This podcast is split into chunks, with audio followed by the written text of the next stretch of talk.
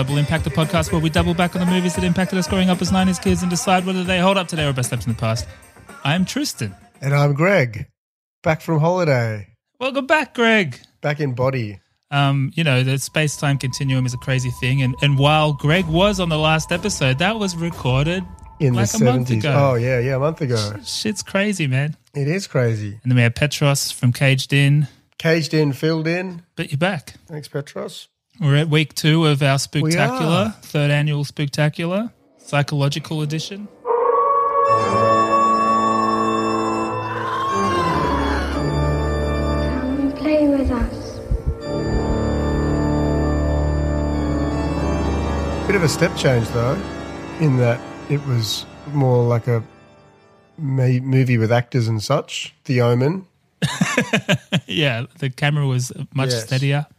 Domino. A lot more um, choir music. Yeah, a bit more choir. Hmm. Yeah. Yes.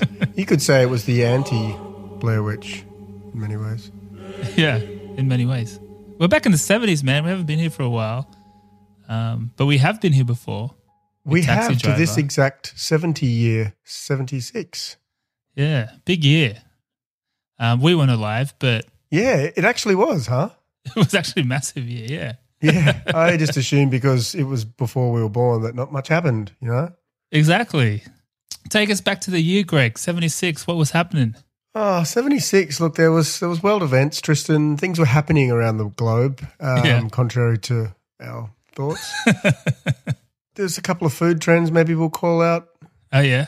Um, I'll give you a top 10. shall Okay. I?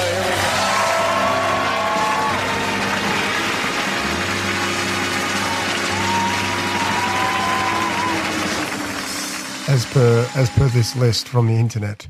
Got to quote your sources, Tristan. Yeah. The The internet. the internet.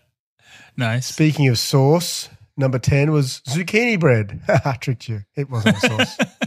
Moving right along. The Watergate salad. Right. Uh, okay. So maybe this was just a, this is, seems like a blatant cash in on the Watergate scandal. Right. I mean, Big Salad is always, always trying to exploit big cultural Isn't it? events like that. They are. I'm just trying to look for ingredients here. Okay, let's move along. I- That's got nothing. Watergate salad. Google it yourself, people. I'm not here to do everything for you. Uh, tab. Number eight is tab, Tristan. That's like some kind of soda. Is that right? Some kind of soft drink. It's a cola, yeah. What a beautiful drink. Tab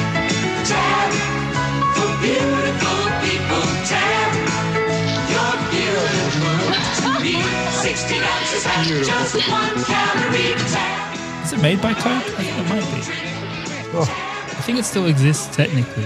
I'm sure there's people going, you idiot, I love tab. It's my favorite thing in the world. Well, I apologize, people. Oh yeah, it was diet soda, created and produced by the Coca Cola Company. A little, um, a little market play there to sort of pick up the non-Coke drinkers with a little Yeah, don't worry, it's Tab. It's all the same people, people. Um, number seven, ooh, spam. I had spam just the other night. Did you? My my Korean army stew. Yeah, Oh yeah. was good. I think I had some spam fried rice in in Singapore on my trip. It's good. It's got so much flavor. Packs a punch when you mix it in with stuff. I don't think I could eat it straight. Um, would you go spam burger, spam burger, Well, you do if you do if you cut it this way, you do get three quarter pound burgers. quarter pound burgers? Yeah, that's spam right. burger, spam burger. So if spam was in in seventy six, how much time did we have to wait before the spam burger was the trend? Man, that was a big moment for spam. I would love to see the boardroom meeting where they came up with spam burger, spam burger. the guy holds the can up and just in the boardroom and just twists it. Everyone's like, What's he doing? If you cut it What's this way, doing? you get three quarter. We're not selling spam, you guys. We're selling three quarter pound burgers. Reynolds, you crazy bastard. Oh, I see. You cut it this way, and it makes three quarter pound burgers. Mmm, that's a good deal. Spam burgers, spam burgers, spam burgers, spam burgers. Well, spam was made with ham, right? So really, this is a hamburger. Get Spam Lunch Meat or Spam Light, and you've got the Spam Burger. It's one great tasting hamburger. It's a it's a it's a mindset shift. Yeah, it's a it's a big meal. Uh, Oh, here's one. Speaking of big salads, Yeah. pasta primavera. What's that one? Primavera. Is it a red sauce? Primavera. Well, I think it's a vegetable based Right. That's why I don't like it. because I remember it was in Seinfeld. Obviously, that's the Poppie. Ah, yeah. That's why I said speaking of big salad. Mm. You mightn't have seen Seinfeld. I hadn't seen it until recently. Um, but it's um, yeah, Poppie makes a pasta primavera that gets him sick because he doesn't wash his hands when he plays with his doodle in the bathroom. Yeah. Um, but I, I remember googling at the time. Not googling it. I must have googled it, but I couldn't have googled it then because I don't know if I had the internet. It's it's like vegetables, so that's probably Right. why you or, you or I have probably never had it, and maybe never will. it's, it's probably delicious, but how could I order that when there's something with meat in it right next to it? yeah, yeah. Or something is uh, clean and Elegant as a limoni. elegant. There you go. There you go. I had a spaghetti limone last night. Is it limoni or limone? Limone. I don't know. I don't know It was Italian. good. I'm doing the hands. That's what you can't hear it though. You can't hear the hands, but it was good. Excellent.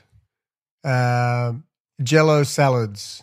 Oh man, I I've always been curious about those. Yeah. I remember seeing images in, you know, I'd go through mum and dad's cookbooks um, in the mid 80s, and there's probably some older ones in there in the mix, and there'd be some weird shit like what we call it jelly here, of course. But anyway, Yeah.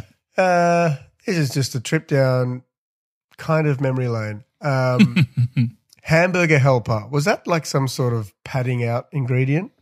I think so. I only know it from like we don't have that in Australia. I don't think, uh, but I've I've seen it referred to in pop culture, like on uh, South Park. Why is hamburger helper in a glass of milk, Butters? I have no idea, sir. I'll tell you why. Our pantry is always kept organized alphabetically. But somebody put the hamburger helper where the Nestle Quik is supposed to go. Uh, I'm sorry, Dad. It's just I've been really preoccupied lately. See, there's these kids at school. They want What keeps a family together, Butters? a well-organized pantry. It's Betty, Betty Crocker. What a shocker! Box consists of dried carbohydrate with powdered seasoning. And I don't think it's just for hamburgers. Yeah, it's just padded out flavour. Mm. Sounds gross. No offense. Uh, deviled eggs. Well, you and I both don't mind a deviled egg. Yeah, You had one recently at a fancy upscale rest eatery re- restaurant. I did. It was all right. I can't even remember actually. I was really It's excited like to order curry. it. It's deviled egg like curried egg. Kind of, but they take the yolk out and mix it with stuff and then put it back in. Yeah, but with like mayonnaise and curry powder or something, isn't it? And the devil's spices, Hmm. Damien eggs. Yeah, well, we'll be talking more about devils in this episode. So if you like devils, Yeah. What happens when the deviled egg hatches? and ooh, mother was a chicken. Notorious. Uh, Number two, oh, here we go. We're getting into sweet territory here. Number two, crepes. I love a crepe. Who doesn't love a crepe? Tell me. I love a crepe. Tell me who. I'm, ne- I'm near the crepe district, You are? what I used to call it, because there were two crepe stores next to each other. I guess they were going for a, a district. I guess. now there's Uh, one. Yeah. Ah, well, that's um, it's hopefully the better one, right? Because the other one couldn't compete. Yeah. Uh, finally, number one, carrot cake. Carrot cake. Damn. It's still around. It blows my mind. And I don't mind it. I like carrot cake, moist carrot cake. Anywho, that's the list, Tristan. And what a list. I mean, as relevant today as it was in 1976. Ish. Almost. Maybe. I do like a of the- food trend list. Yeah, great. I, I really want to dive into the jello salad thing one day. Um, Literally, literally. I would like to dive into jello, jelly. Yeah. Don't tell me you didn't think about that when you were a kid. I used to sometimes stick my GI Joes in there. Oh, yeah. lucky little bastards. Anyway, Oh well, big year for food, seventy six, and uh, very legitimately a big year for movies, man. Yeah, Shit. it was. I'll go through the top 10. There was a little film called Rocky in number one, a little film called The Fly in number two. Mm-hmm. I think it's spelt no, Two Fly, not The Fly. I don't know what Two Fly is. Two Fly? Two Fly. Uh, There's a that chance- sounds like a. Two Fly, Two Furious? Could be one of the prequels. Oh yeah. Uh, King cool. Kong, number four, Midway, number five, A Star is Born, one of the various iterations of of. Silver Streak, All the President's Men. What else we got here? Number nine, The Enforcer. Number ten, The Bad News Bears. Some of the, most of these sound familiar. Number twelve, The Pink Panther Strikes Again.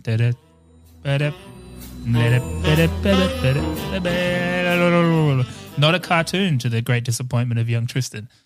Um, Murder by Death, Taxi Driver, which we've covered before, Marathon Man, not to be confused with Running Man, which also confused the young Tristan. Um, Carrie in 17, another evil little child, or is she just misunderstood? Um, I did skip over one film, Greg, little film that came in at number eight, often Rocky. referred to as the first horror blockbuster. Little film about a little boy named Damien. Little film called The Omen.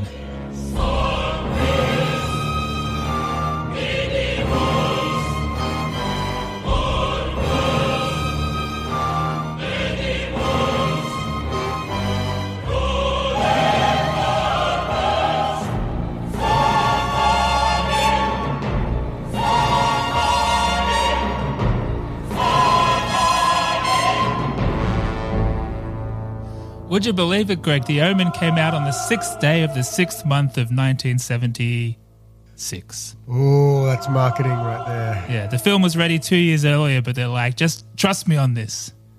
Um, that's not true. That last part is not true. But yeah, trust you know, yeah.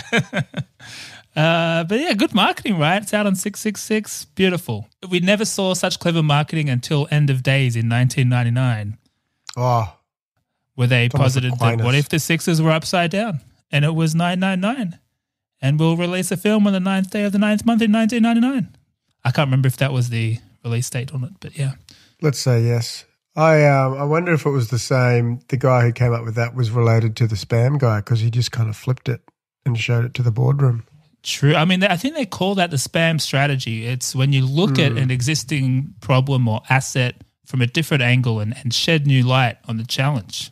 Um, the spam, the spam people know what they're doing. Don't fuck with big spam. You'll wake up dead. Mm-hmm. So the Omen had a budget of two point eight million dollars, very humble budget, a gross box office of sixty point nine million. Wow. Can I get a wow? Yeah, man, you sure can. I got to keep going. Keep going. Mm, you're testing. me. Oh, it's been a while. Uh, Rotten Tomatoes. Uh, critics score 84%, audience score 80%. Quite high for both. Um, critic consensus The Omen eschews.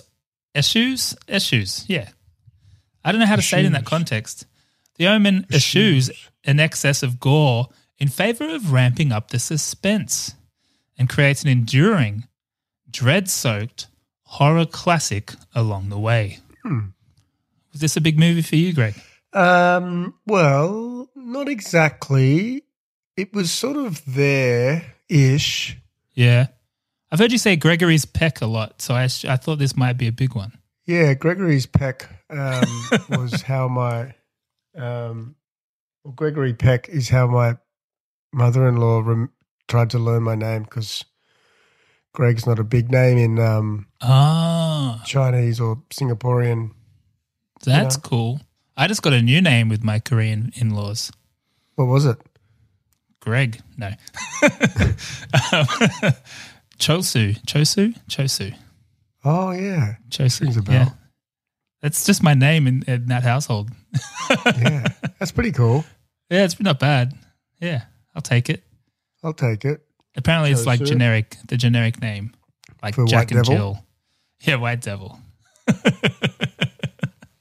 Um, yeah, so it was kind of um, yeah, Gregory's pack. It was it was kind of I wouldn't say it was Exorcist level of you know those legendary movies you hadn't seen that you're like, oh, oh, The Exorcist. But I I Yeah. knew of it, and then I first I didn't first watch it until maybe I was like in my twenties or something. I Yeah. was like, ooh, that was good.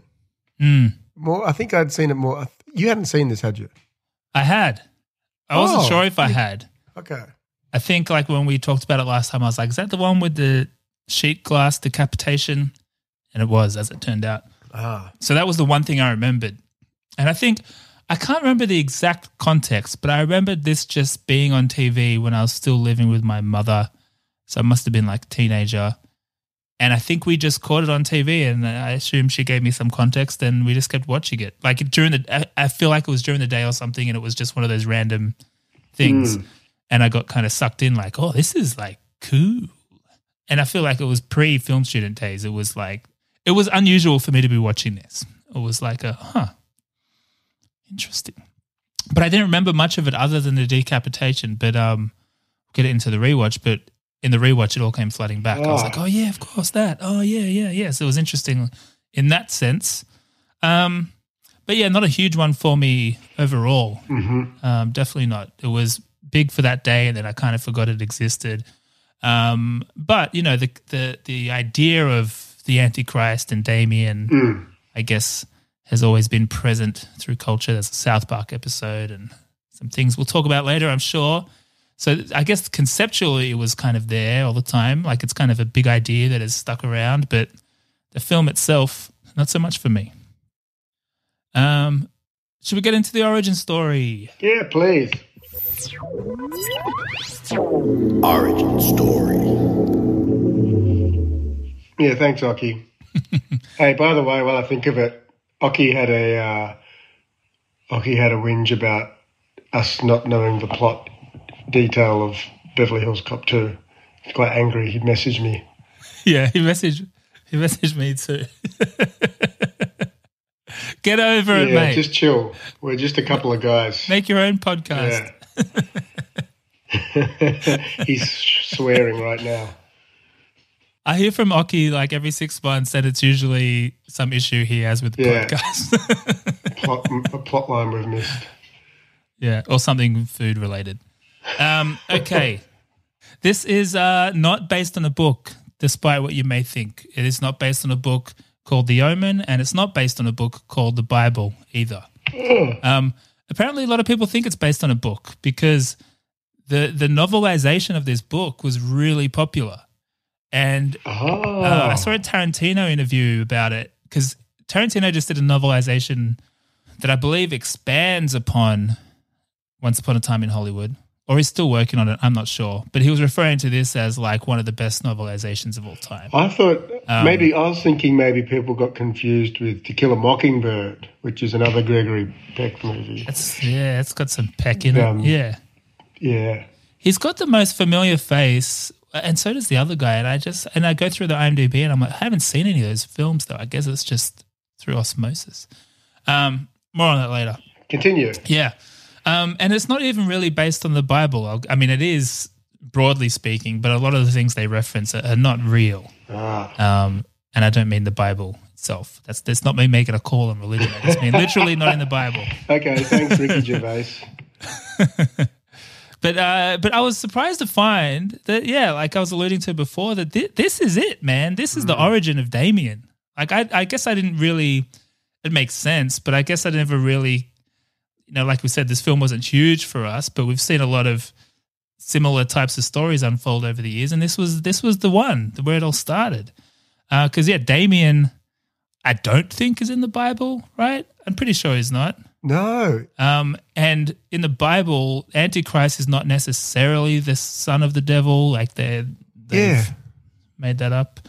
Um, Well, the the the Damien thing.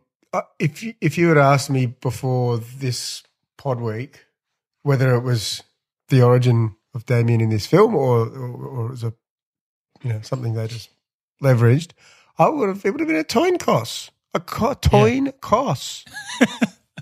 what if I told you? What if I told you that more Toin often than not, I say toin cost instead of coin toss?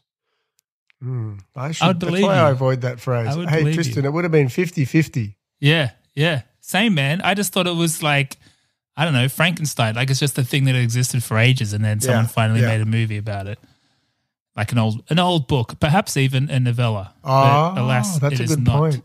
Maybe. oh. Uh, this is great, actually. I was watching the making of. Uh, it's pretty good, and um, this guy named Bob Munga, Munga, Munga. I don't know. Bob. He's just a guy um, who who was a born again Christian who was friends with a film producer named Harvey Bernard or Bernhard, depending on your pronunciation. He's back. Um, it's spelled Bernhard. Bernhard. and apparently they it just came about in conversation and this bob munger guy he's great he, i'll play a little clip here of him talking about it but he's great he's just like and i thought you know what if there were what if he was alive right now oh, Bobby. I thought, gee, uh, what if the Antichrist was really alive right now and already walking this planet? He's just a little kid. It sent a chill through me when I when I thought of it. Bob Munger, a born again Christian, uh, in a Hollywood uh, restaurant. He said, Did you ever read the book of Revelations? I said, No. He said, What if the Antichrist came back as a little boy? I dropped the food. I walked out of the restaurant. I, I wrote 10 pages. I called David Seltzer. There was a, a writer's strike on at the time. I paid him in advance, and he wrote, in four weeks, he wrote The Omen. So what did he do? Took the idea, turned it into 10 pages, and told a guy to turn it into 200 pages. yeah hollywood baby Hollywood. the old story by this is why i could be bob munger i'm the i could be bob munger give me a chance hollywood Can I be Other that? Can I be that other guy that just like writes 10 pages writes 10 pages of your idea and then gets someone else to write Yeah. the movie? We do. And then we just need a David Seltzer, who was that guy that ended up writing this movie. Uh, but don't you love? I love every time I watch these making ofs.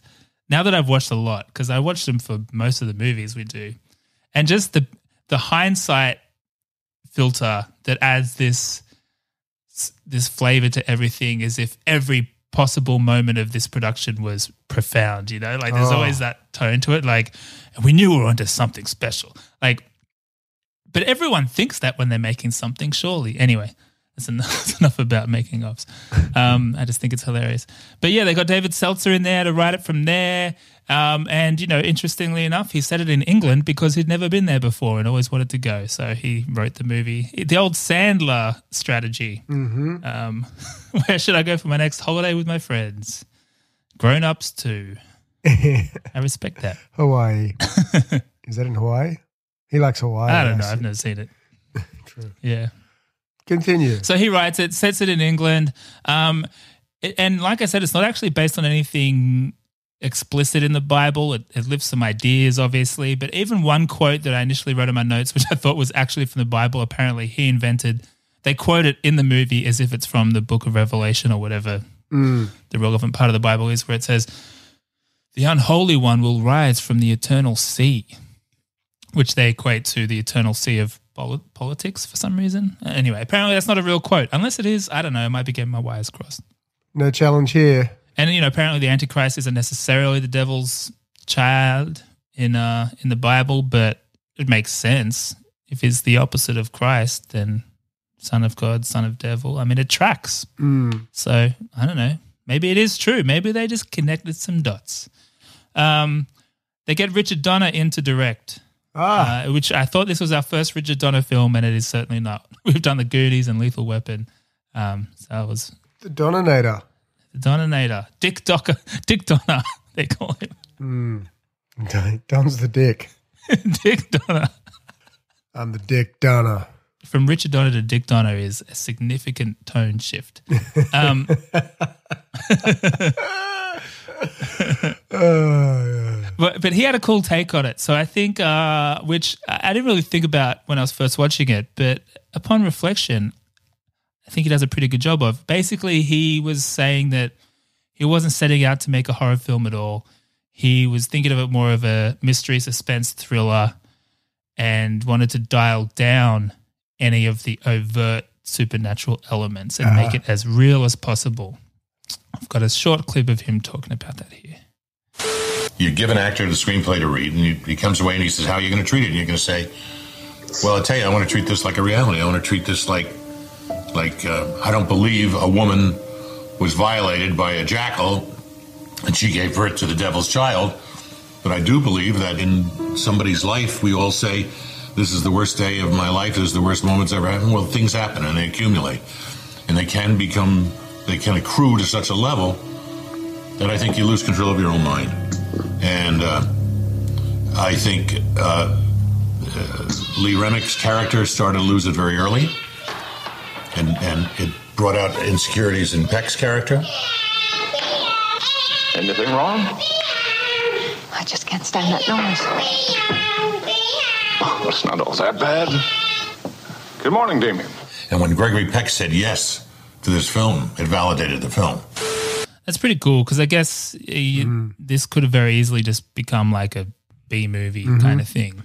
And um, the casting of Gregory's Peck and such does does give it some legitimacy, and yeah, his treatment of it. It's all very serious stuff. You know, there's Mm. no like silliness to it at all. Really, it's, it's pretty heavy. Mm. So he casts Gregory Peck, of course, but there were some pre-casties. Oh, wasn't there Um, just? And can I say how nice it was to read yesteryear's precasties? yeah, something different, right? Yeah, It's so different. It's not There's no- Mel Gibson, George Clooney, um, Tom Hanks, Tom Cruise. Jim Carrey. Yeah. Although Jim Carrey would be good in this. That, that okay, that's a new As precast. as Miss as Mrs. Burksdale or whatever, the nanny. yeah, yeah, yeah, yeah. Um, I only read a, a couple. I'm sure there may be even more. So let me know if you read others. But I read Roy Scheider, Charlton Heston, and James Brolin. Yeah, um, pretty much. I probably read the same list. Um, yeah, that's about it. Mm. Um, and one final bit of trivia. It was originally going to be called The Antichrist. Later, it was going to be called Birthmark. Uh, but it wasn't. It was called The Omen and Bish Bash Bosh. You got yourself a movie. Wrap party at Wrap Party the Gatsby somewhere. mansion. Wrap Party at the Gatsby. Let's play the trailer. For generations, the Thornes have been a family of tremendous wealth, position, and power. The perfect marriage of Ambassador Robert Thorne and his wife Catherine was fulfilled by the birth of their son, Damien. And then, when the child was five years old, something terrible happened.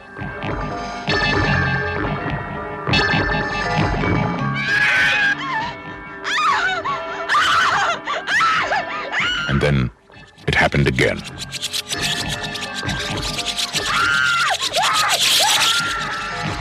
Was it an accident? Was it murder? Was it a coincidence? Or was it an omen? Look at me, Damien. It's all for you. 20th Century Fox presents a film of psychological suspense about an occurrence of earth shaking importance. Gregory Peck, Lee Remick, The Omen. I was at the hospital, Mr. Thorne, the night your son was born. I saw its mother. I saw its mother. I have fears. I've fears. What kind of fears. Its mother, Mr. Thorne. You saw my wife. Its mother. What is it you're trying to say? His mother was a. This is not a human child. Make no mistake. There are those who will die for him.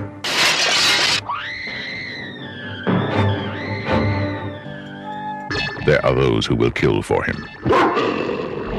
Who is he? What does he want? Where did he come from? And can he be stopped?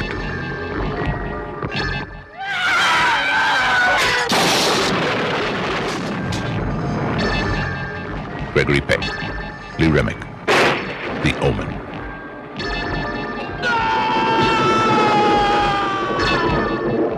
If this is the truth, where does it end? What a trailer. What a trailer. Um, what what actually went down in this movie, Greg? Ah, yeah, okay. Um, so we start with uh, a little innocent white lie, a teeny tiny omission of detail. Um, About a dead baby. a dead baby. so a husband, Gregory's Peck, learns that his wife has lost the, their baby in childbirth. It's a very traumatic, awful event. Um, fortunately, uh, us cinema goers are spared the modern trend of fetishizing female torture, and we don't witness this action. But we are just presented with Gregory's Peck in the waiting room with a priest telling him uh, that the baby didn't make it. But he's offered another baby by this priest, a switcheroo, if you will. Uh, I have the baby for you. It's another baby. It's a good baby. You take the baby. um, One of our specials. it's just like a pasta limone. It come with a caper. And a birthmark. Um, so rather than rejecting this fairly outrageous offer from this sinister looking man he's never met, he thinks, ah, great, that'll do. This woman's been complaining about having a baby for ages. I'll give her what he want, uh, what she wants, and you know she'll uh, she'll be quiet, uh, which was the style at the time. Yeah. So, as I say, rather than consult her on this opportunity, he just presents her with that baby like it was theirs. No worries. What could possibly go wrong, Tristan? And from there, we seem that they're um, how do I say this? They're they're pretty lousy parents. Right. Um, they managed to lose their baby or their toddler, Damien, while going for a simple stroll, which two parents, one kid, no crowds. It's pretty hard to do that. Um, baby can't run, but they just walked ahead of their baby and discussed their lives while their child, like, oh, are we missing something? Did we have a baby? Did we have a little baby? Yeah. Uh, sure enough, he was just frolicking by the the, the rapids. They're duds. Um, then they hire a series of awful nannies um, with little to no vetting. The second one just rocks up with a piece of paper saying it's her resume, and they're like, eh. I'm from You're the like, "Oh, agency. that'll do. Rich people, Tristan. Am I right? So context is Yeah. They think they're getting Mary yeah, Poppins like, oh, she'll here. do. Yeah, Mary Poppins, yes. There's a, there's a similarity there. um, and the context is this guy's, he's like the ambassador to the UK from the US. Uh, Yeah. Basically, the world's cushiest job. He gets a ton of money, driver, big house, parties. No time for parenting, though. No. No time for parenting. Oh, I've got a party to run. Anywho, so they're obviously over the novel idea of having this child. They don't really want the child. So they can start cooking up this story that the kid's the devil with a view to use it as an excuse to kill the, their child, Tristan. Like, they're just cruising, going to, going to church. Oh, the kid doesn't want to go to church. He must be the devil. I like this reading of the film. You show me one child that's pumped to get into church on a Sunday morning. And I'll show you a liar. They're all Damiens. Toddlers are Damiens, Tristan. Anyway. So, uh, yeah, they basically set out to kill their child, and he doesn't have too much of a worry about that because it's not his kid anyway. Uh, Yeah. so then, you know, the poor kid, naturally, the nanny's like, hang on, something's up here. So she's trying to defend the kid. Uh, you got a you got a Rottie in there, man's best friend. You know, the very loyal dogs. They sense evil. Yeah. They're on to the dad. They're Right. trying to protect the dad. Oh, sorry, protect Damien Right. from the dad. Hmm. And fortunately, Tristan justice prevails, and uh, America's finest um, put a bunch of lead in him as he attempts to stab his child. Uh, so you know, it's a it's a happy ending.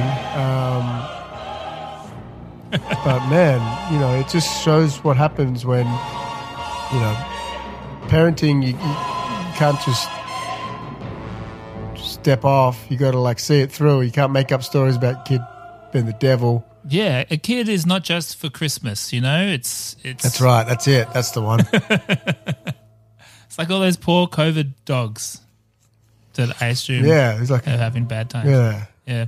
Um, Yeah, exactly. I do like that reading of the film, Greg, and that you've you've you've preempted one of my one of my uh, main things, I guess, which is that it would have been interesting if the film did make it even more ambiguous as to whether this kid was actually evil, and you could Mm. hide in a Oh, lot of. it. I mean, uh, uh, with with respect, I, I you had you did dial up some elements there to um to support your reading, which, but I think I'm with you. It would have been nice if they actually did dial those things up a bit more. Like, are these just the world's worst parents? Like, he's got no stability at home and he's acting out. Of course he is. Like, if there's a little bit more ambiguity, I think that would be really fun. like, so is this a Mm. crazy person trying to kill his son, or is this the devil's child? Um, it's it's fun, and I think I, I think that's what um, Dick Donner was was shooting for, and maybe that relative to the original script, it kind of was that. But yeah, I feel like it is. I don't think anyone leaves this movie except for Greg leaves this movie going, "Oh, that kid wasn't the devil's son, was he?" Like it would be great if it was more evenly weighted like that. That would be cool, like Total Recall. You know, Mm. get Verhoeven in there; he'll sort it out. Mm, Yes, yes. I should definitely watch Children the Devil's are- Child. Children are the devil. They do devilish things. You know what the ultimate devil is? Other people's children. That's the message. On a plane. oh man, you should have seen Damien Lola on the plane. We we took the we brought the we took the red eye home, and she was in the peak of the dark sleep bit, that Uh-huh. window of dark sleep bit before they turned the lights back on. She was sitting with Carol, and she like fell off a seat and just, well, not fully. I don't know. She just woke up basically Yeah. and just went nuclear. Nuclear. What are we But talking? It was so Are we dark. talking like crying or just acting crazy? or Yeah, like- crying, crying and screaming. Yeah, wow. Damn. Carol had to take her into the dunny to try and muffle it. it was a solid 10 minutes. Damn.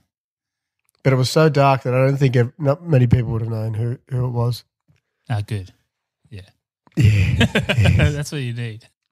Anyway. Was that Continue. how was the rewatch for you? Was it similar to that experience? Oh, um, I liked the rewatch. Yeah. It was, um, yeah, it's a good movie. Mm. It's, um, it's just a little bit, yeah, it's just a bit different, isn't it? Like there's, um, it wasn't as, I think it probably wasn't as good a movie as I remember it in my head, but I still really liked it. I don't know. I think I, I think I had it up there with The Exorcist, but it's probably a bit below that. Yeah. Um, but I just really enjoyed it. I think it was there was good creepy moments like the the nanny hanging herself comes out of nowhere. Yeah. That was uh, that was one of the first things I remembered where I was like, "Oh yeah, this is the movie" because I I didn't remember anything surrounding it until that very moment, and then I was like, "This is it. This is the one." Yeah. It's all for you. Tristan. oh man, yeah, that's fucked up. Yeah, that was um I enjoyed that. Well, when I say enjoyed it, that was creepy as like that kind of was a lingering scene. Yeah. Um there's some good moments. The Rotties Yeah. um wa- was a was a nice addition just having big angry Rotties cruising around. Yeah. Yeah, that's good. I like that. the final scene when he comes back into well, the sort of final chapter when Gregory's Peck comes back into the house Mm. to find him to kill him. Yeah. that's good. Good levels of suspense. I felt. Yeah, I thought so too. I felt it was. I had keyword I had as well was different. This was a different watch. Yeah, I guess for some obvious reasons, it's you know usually we're eighties and nineties, but even I don't know. I like how deadly serious it was. You know, to that Mm. point before about not just being a B movie or anything. It's it's it takes it so deadly seriously. Like I think a lot of more modern horror, or at least like post Scream horror, it's so self aware that it's almost it almost feels like the whole thing's tongue in cheek. But this was so serious yeah, that it was it felt I don't know scarier. I think even like the fact that it's old makes it seem a bit scarier. Or well, scary is a strong word because I'm going to go back on that. But but just the vibe of it, yeah. it works. the way the kid is dressed Yeah. and just the old timiness of it all, and yeah, I, I dig that. Yeah. and having Gregory's Peck in there, it's like it's like us watching a remake with Daniel Day Lewis or Yeah. someone that doesn't mess around. Yeah, it's interesting because I was thinking, uh, I was listening to uh, Blank Check podcast, um, as as I often do, With Griffin and David. with Griffin and David, and they're doing a Kubrick series right now. They just did Doctor Strangelove. and They were talking a lot about how what's really interesting about that film is a lot of people have tried to replicate that balance of that that kind of satire where it's very dry and quite astute, but also has this kind of slapstick to it. And they they were suggesting that maybe it's because it's treated so deadly serious and the fact that Kubrick himself is not necessarily a funny person. I, I feel like there's something similar happening here where like again it's the director's not thinking of this as a horror movie, casting like really serious actors and the whole thing is so deadly serious. I think it's got a, a similar magic happens Mm. like Leslie Nielsen in Naked Gun, like acting serious and not acting like the genre or something. I don't know. Mm. There's something about that because there wasn't anything Yeah. too over the top. Like it, it, it was just a bunch of horrible things that happened. it's not very articulate, but you know what I mean. It, it is. It is hard. Yeah. No, you you're doing well. I, could, I was struggling to put my finger on it. Mm. So I think you've you've found some good territory there. I did realize as well that um, you know, we did uh End of Days recently, Thomas Aquinas. And I, I was like, Mm. man, that's obviously that's that's a that's an antichrist story as well. And I was like, we're gonna get some Thomas Aquinas in here, but we didn't. We didn't get any Thomas Aquinas, but we had some Thomas Aquinas like characters, like the the priest was basically Thomas Aquinas, right? Basically, um, I think there was a bit of a miss not having Thomas Aquinas himself. Yeah, yeah. If I was to feed back to Dick and Peck, Dick and Peck. This is interesting. There's a theme here. Gregory's Peck and penis theme. Donner's dick. uh, what was I going to say? I wonder if this was scarier at the time. Because, yeah, I guess that's my other main thing is while I enjoyed it, I, I was, I felt like intrigued and like, you know, I enjoyed it on that Yeah. level. I wasn't ever really scared. Some Mm. some moments were intense, like the Rotties at the at the cemetery and that kind of thing. Like it was intense, but there's no Mm. there's no like imagery from this movie that would like spook me to go pee in the middle of the night or anything. That's that's usually my my scary movie ultimate test. Am I too scared to go pee in the middle of the night afterwards? Oh. And this one doesn't really have that, you know yeah, um, which is okay. But I do wonder, not that I think of the 70s as like the peak of religion or anything, but just compared to now, it was definitely more present. Like, I wonder, yep. a Catholic going to watch this, is this the ultimate horror? I guess it might be. Uh, well, I think uh, a friend of the show, Fitzy, commented some such in our um, friends of the show chat, didn't he? Oh, yeah? I think. Might have missed that. Yeah, just commented on being a Catho back in the day. This was like a ooh. Yeah. Because I, I tried to look this up too and I couldn't find it because when you search the Omen and the Bible, just a bunch of Bible stuff comes up. But someone did say in the making of that this sales for the Bible spiked. So this is in some ways branded content for the for the good book. There you go. Yeah. There you go. Um, did you also hear about how this is perhaps a cursed movie? I did. Yeah. So some of these things, well, I'm going to read a few points. Some of them are legitimately really horrible things. Some of them sound pretty like meh. Yeah. And I don't want to trivialize any of it. But But we're going to read through these things and I'm sure we're going to poke some holes. But I mean, one of the obviously horrible things that happened was that Gregory Peck's son did die right before production began. Like he committed suicide, which is sheds a whole fucked up light on the whole film and his role specifically yeah, it's an interesting choice of film. to stick to stick with, right? That's weird. Mm. Uh, but beyond that, lightning struck his plane when heading to London for the film. Um, same thing happened to one of the producers, also struck by lightning. And then David Seltzer, the writer, was barely missed by lightning. But you know, I read these things and I go, maybe this is luck because you got struck by lightning and survived. So cursed or luck. Um, another lucky one. One of the producers and his wife were staying at the Hilton Hotel that got blown up by the Irish Republican Army. They weren't there at the time. Very lucky. Another lucky one for the crew, not so much for the everyday people involved, but they'd planned to charter a plane to get some aerial shots, but had to switch at the last minute due to a scheduling conflict. The original plane ended up crashing, killing everyone on it. Ah! And crashing into a car and killing. And then, oh, and a zookeeper was killed by a lion. Again, I read these things off and it sounds trivial, but someone died. That's horrible. But, um, that was yeah, it was the zookeeper at the place where they filmed the the baboon scene. The baboons, yeah. It's fucked up. Um, and then this one, I mean, this is crazy. I'm going to read this word for word because it's like, what the fuck? And I have heard this, you know, referred to in a few different places, but all on the internet. So take this with a grain of salt, perhaps. But I'll read this out. Undeniably, the most eerie and distressing occurrence to plague the omen was when special effects designer John Richardson was driving with his assistant Liz Moore in Holland while working on the film A Bridge Too Far when his car crashed. Liz Moore was disturbingly beheaded in a manner that was chillingly similar to the death scene Richardson helped create special effects for in The Omen. Wait for it. More sinisterly, the crash occurred on Friday the 13th. And after crawling from the wrecked car, Richardson reportedly saw a Dutch road sign near the accident that read Omen, as in a place in Holland, that was 66.6 kilometers away.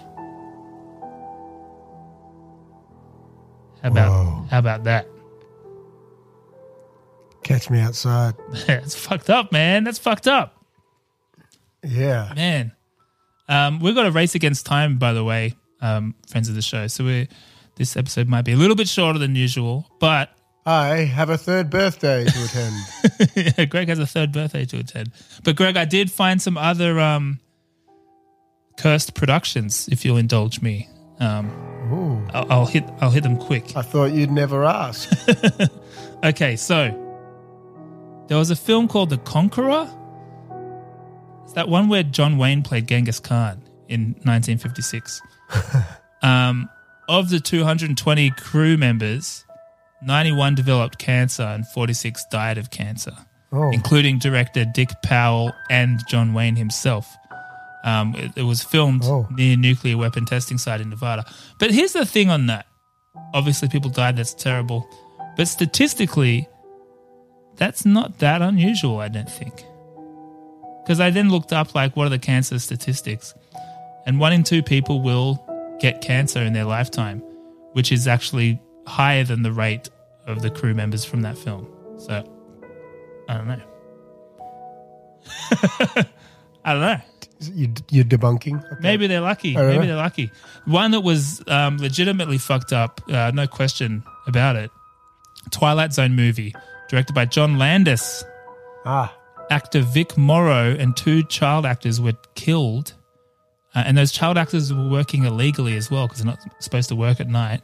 There was a chase scene and they're being chased by a helicopter, and one of the propellers fucked up, and the whole thing just crashed, I guess, into them, and they died instantly. Fucked up. Oh gosh. Yeah. And then one more. There's there's a film that never got made called Atuk. I don't know how to pronounce it. A T U K. Uh, it's a comedy, fish out of water type of comedy. Screenplay was written. John Belushi read it. Was in. Died soon after. Uh, another comedian, a few years later, read it. Died soon after.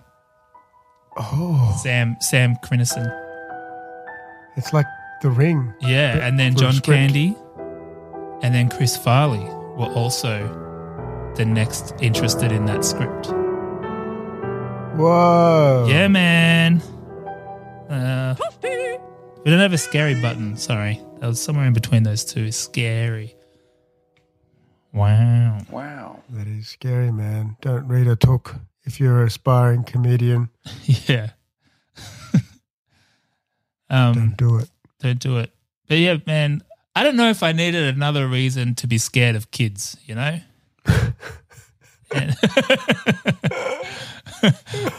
Like, man, I've said this to you before, and I think you've had some experiences, but like if I woke up in the middle of the night and my kid was just standing in the hallway perfectly Oh, still, yeah. I might hurt him. And I think that I could defend that in court. Like, at what point I like to. does that um, become self I like to uh, reference uh, Damien versus Peck. I think the same with zombie apocalypse movies. Like, you know how the people do pranks where they dress up as a zombie and go scare someone? If you got shot in the head for doing that, I almost feel like that's defensible at this point because it's basically what we've been Mm. trained to do. Um, Man, you've been in America for how long? yeah, exactly. From my cold, dead hands. That's what I put. I've got a bumper sticker now, but I don't have a car, so I just stick it on my fanny pack. Put on your t-shirt. Yeah. Oh yeah, nice. Um, I think the I guess the main thing that probably with this movie in terms of the rewatch that hit me again, just in terms of like reading more about it, but then also watching it, the legacy is pretty significant. Um, while it wasn't the first scary child, I think it was the first official devil child, right? Because there was like I think so. because even The Exorcist, she was possessed, right? She wasn't like the devil. Yeah. Yeah. Mm. And then, you know, then we got End of Days. We got, there was a movie called Little Evil. I don't know if you ever saw that on Netflix, which is like comedy horror based on this. Right. And it's great because it's set now, but the kid is dressed exactly the same as Damien. It's pretty funny. Um, there's a there's a Damien TV series. There's South Park episodes. Um, even I was reading an article that was suggesting that even like the franchise Final Destination is like a is a descendant of this kind of film. Thinking of the decapitation and that kind of thing. I could see that. You know how it's all those elaborate ways of dying, basically. Yeah. Yeah. Um, Okay. you know, there's no single person causing the deaths. It's just kind of Mm. these crazy situations. So yeah, I would love to see a new uh, Final Destination film with all practical effects like this. I want to see heads spinning, fake Oh, heads yeah, spinning in slow-mo? Yeah, in slow mo, multiple angles. Uh, anyway, we're going to keep moving. Let's get into the verdict, Greg. Hmm. I don't know what to say, really. I don't remember asking you a goddamn thing. I am The law. I'd like an answer to the question, Judge. I want to have them answered immediately. You can't handle the truth. What are you waiting for, huh? Say what again? Say what again? I dare you. Nothing further, Your Honor. And that's all I have to say about that. Okay, so again, we we we've got a new, uh, vaguely new structure to our verdict section, but um, at a high level, would you say does the plot or any other core component of this film fundamentally break in the current day? I don't think so.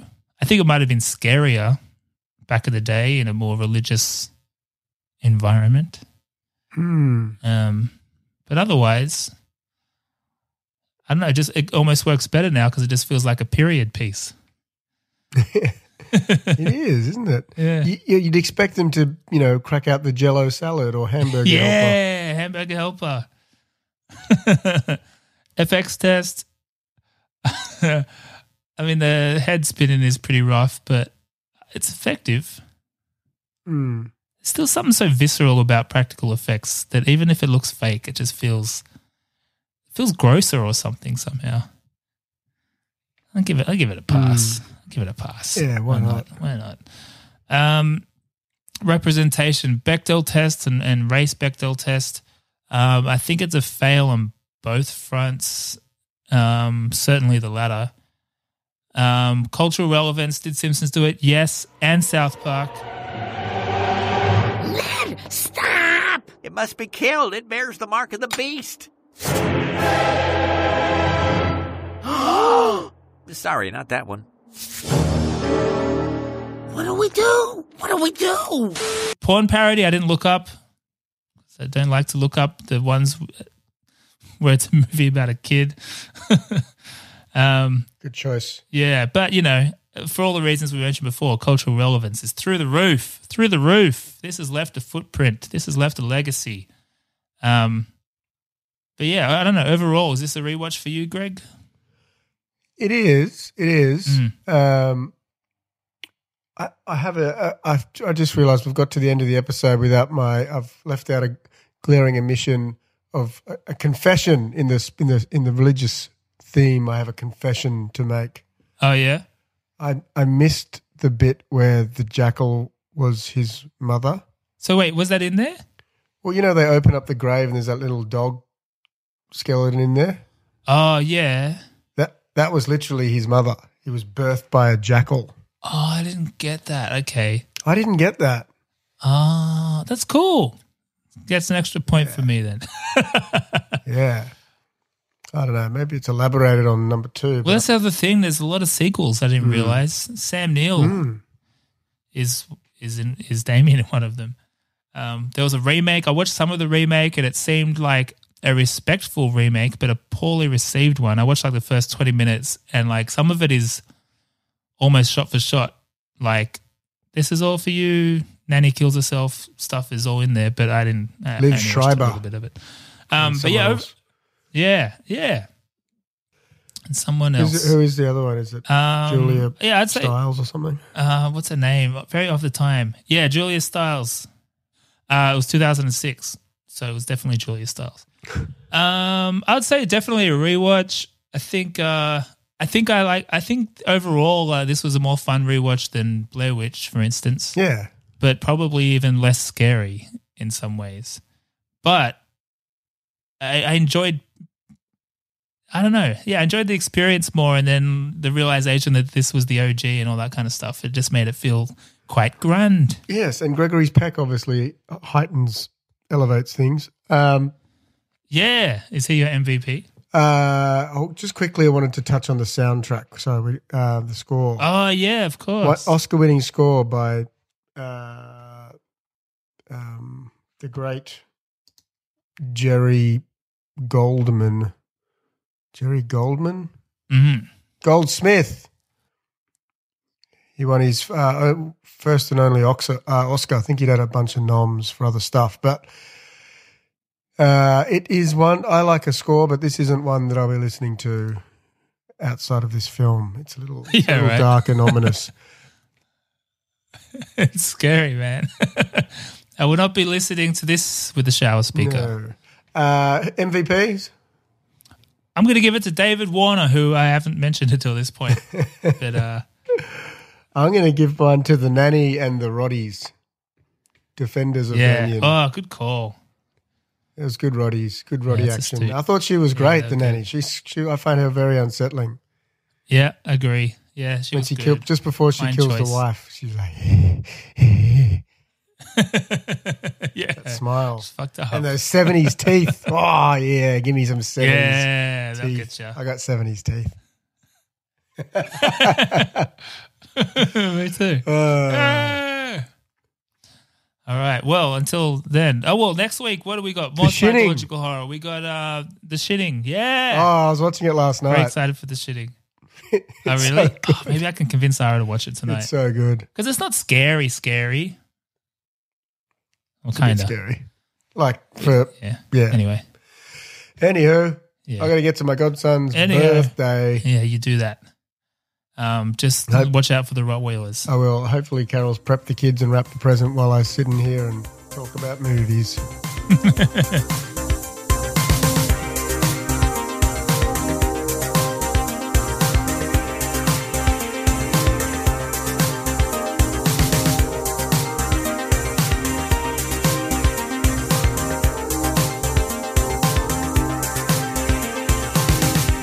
Children, children, today is a very special day. No, my birthday isn't until Saturday. I'm not talking about your birthday, Eric. We have a new student joining our class today. Eh. Now, some of you know what it's like to be the new kid in town, so I want you all to take special care to make him feel welcome. I want you all to meet our new classmate. Uh, wh- what's your name again? Damien. Rectus. Dominus. Say hi to Damien. And where are you from, Damien? The seventh layer of hell. Oh, that's exciting. My mother was from Alabama. My arrival connotes the end of the beginning, the beginning of the end, the new reign of my father, Your father? the Prince of Darkness. Wow, we have royalty in our class. Why don't you take your seat, Damien? We're going to finish our lesson on great singers of the Baroque era.